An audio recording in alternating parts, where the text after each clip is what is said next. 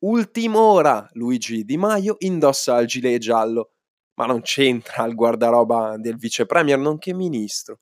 Il problema è che quella è la divisa catarinfrangente del movimento che ha terremotato la Francia.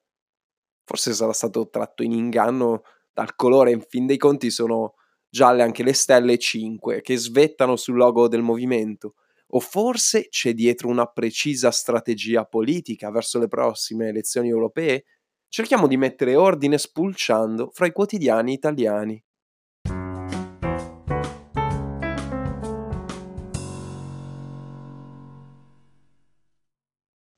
ad allarmare l'opinione pubblica o quantomeno ad essersi guadagnata una menzione sulle prime pagine di tutti i giornali dell'8 gennaio, quelli italiani, ma naturalmente anche quelli francesi e persino El País in Spagna. È un'uscita di Di Maio, quello che il Corriere della Sera definisce un endorsement in piena regola.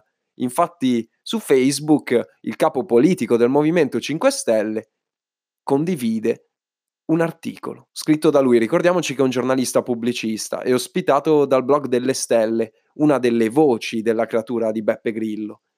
Gilet gialli non mollate è il titolo. Rileggiamone alcuni passaggi, anche se ampi stralci sono stati pubblicati. Oltre all'invito a resistere, Di Maio scrive: Sappiamo cosa anima il vostro spirito e perché avete deciso di scendere in piazza, per farvi sentire. In Francia come in Italia la politica è diventata sorda alle esigenze dei cittadini e dietro le proteste, secondo lui, ci sarebbe un'instanza, un fateci partecipare. Lui scrive è lo stesso spirito che ha animato il Movimento 5 Stelle, che dopo meno di quattro anni, nonostante gli insulti e gli sberleffi, è entrato in Parlamento e dopo meno di nove anni siamo al governo e chi ci prendeva in giro oggi è scomparso dalla scena politica. Da qui poi la dichiarazione di aver letto le doglianze, scritto in francese con la traduzione lamentele, e al primo punto ci sarebbe la democrazia diretta, un pallino anche dei pentastellati. L'endorsement non è piaciuto più di tanto in Francia, c'è stato un generale no comment e un tweet di una ministra. La Francia si guarda bene dal dare lezioni all'Italia. Salvini e Di Maio imparino a fare pulizia in casa loro la ministra agli affari europei Nathalie Loiseau, probabilmente. La mia pronuncia sarà ridicolissima. E questo weekend, lo scorso, per la prima volta la partecipazione ai sit-in e alle manifestazioni in piazza è tornata a crescere in tutta la Francia, 50.000 persone, e ci sono anche i primi numeri.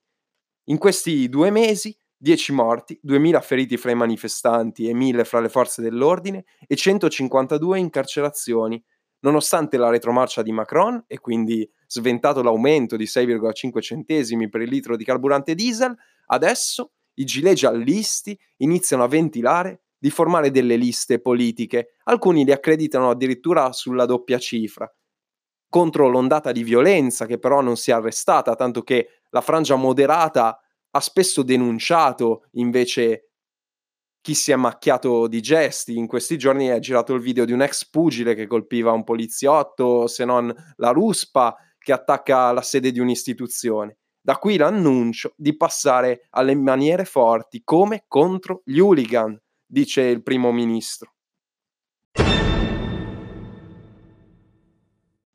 Di Maio ha poi cercato di animare un battibecco con la ministra francese, sostenendo che in passato Macron non si era certo esentato da pronunciamenti sulle dinamiche italiane e rinfacciando all'ipocrisia francese persino le politiche colonialiste in Francia, che hanno creato, dice, tanti problemi all'Italia.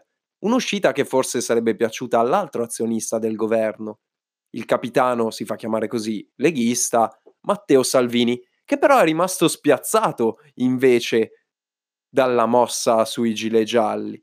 Secondo il manifesto, Di Maio parla di Europa e di sommovimenti d'oltralpe, ma anche bisogno di riposizionarsi in Italia per ritrovare lo spirito anti-establishment che ha fatto la fortuna del Movimento 5 Stelle. La decisione, svela Repubblica, sarebbe arrivata dopo un conclave dello Stato Maggiore pentastellato, a cui seguirebbe anche un tour europeo del frontman Alessandro Di Battista, rientrato dalla lunga vacanza fitta di reportage in Sud America. La mossa è disperata e serve a rompere l'isolamento continentale dei grillini, suggerisce il quotidiano, avvertendo anche che il movimento francese è più vicino all'epenismo che alla sinistra transalpina. Infatti si è parlato di spettro rosso-bruno per definire il colore politico dei gilet gialli.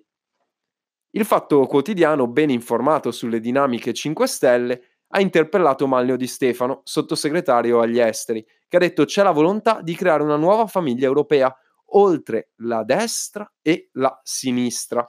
Anche secondo la stampa si tratta di un duello interno fra Di Maio e Salvini, che probabilmente, scrive Federico Geremicca, porterà un governo in stato precomatoso alla vigilia delle urne. Il Di Maio di governo usa toni di lotta, è sempre il quotidiano torinese, che suggerisce un'interpretazione. Più d'uno fra gli analisti francesi ha riconosciuto nella spinta iniziale che ha aspirato i gilet gialli le caratteristiche proprie dei 5 Stelle italiani. Di Maio non ha fatto che dare l'imprimatur politico a una realtà che non era affatto sfuggita né alla diplomazia né all'Eliseo per formare un gruppo parlamentare a Bruxelles e a Strasburgo infatti servono 25 deputati provenienti da almeno sette paesi diversi e forse iniziamo a capire qual è la strategia. Secondo il giudizio di Marco Imarisio sul Corriere della Sera, siamo di fronte non più all'inseguimento, ma a un tentativo di sorpasso a destra di Matteo Salvini l'alleato e competitor più appariscente e ipertrofico nei sondaggi. Il giornalista di Via Solferino si concede anche un paio di punzecchiature al vice premier.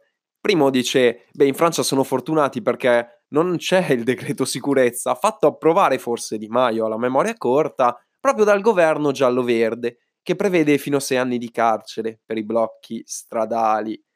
E poi gli rinfaccia una frase del 23 novembre 2017. Presidente Macron, il Movimento 5 Stelle crede profondamente, proprio come lei, in una rifondazione dell'Europa. A quei tempi il giovane rampollo del movimento non era così giacobino, però la politica ha dei tempi fulminei, lo sappiamo. Secondo Mentana su Open l'apparentamento non è destinato ad avere successo, perché il movimento si caratterizzò per una leadership verticale, fu fondato dall'alto, mentre per adesso il magma in gilet giallo è orizzontale e centrifugo. Invece Libero, diretto da Vittorio Feltri, se la prende e sbeffeggia Di Maio, definito galletto nel titolo. Gigino, recita l'articolo di Francesco Specchia, ha 138 tavoli di crisi aperti al Ministero dello Sviluppo Economico, con circa 210.000 dipendenti coinvolti. Forse era meglio occuparsi della rivoluzione d'Oltralpe nel tempo libero? Domanda libero?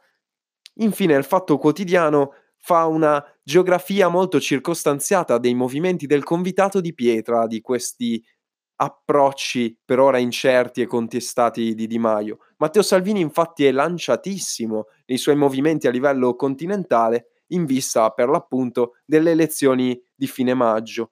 Ieri è stato in Polonia per incontrare il partito Legge e Giustizia, nazionalista, euroscettico e ultraconservatore.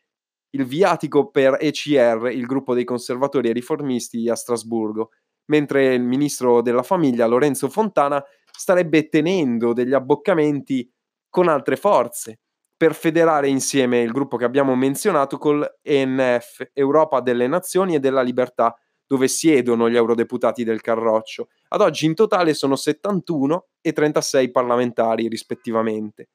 Ma la lista di trattative punta a fare un'unica famiglia, mettendo insieme il Rassemblement National, chiedo scusa per la pronuncia di Marine Le Pen, l'FPO austriaca, l'interesse fiammingo belga, il tedesco Alternative, Alternative für Deutschland, che è cresciuto esponenzialmente nelle ultime consultazioni, il Partito per la Libertà dei Paesi Bassi, altre formazioni di estrema destra, per adesso minoritarie, come i ciprioti di Elam e i gemelli neonazisti di Alba Dorata, di cui abbiamo sentito parlare più spesso, fino agli estoni di EKRE, il cui numero due si spinse a lodare il nazismo dal punto di vista economico. Si arriva ai veri finlandesi fino al Partito Popolare danese, che invece suggerì la deportazione dei migranti non desiderati in una piccola isola fuori mano. E il più grande dei desiderata di Salvini sarebbe Vox, il partito di fatto neofascista che in Andalusia è stato determinante per la formazione del governo.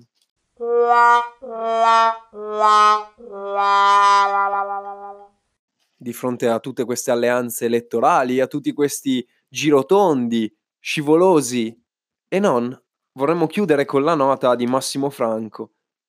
Rimane il corposo sospetto, scrive il giornalista di Via Solferino, di una gaffa internazionale che potrebbe rivelarsi presto a doppio taglio per la credibilità italiana e di un uso disinvolto e smaccato in chiave elettorale interna di una protesta dai contorni così ambigui e destabilizzanti.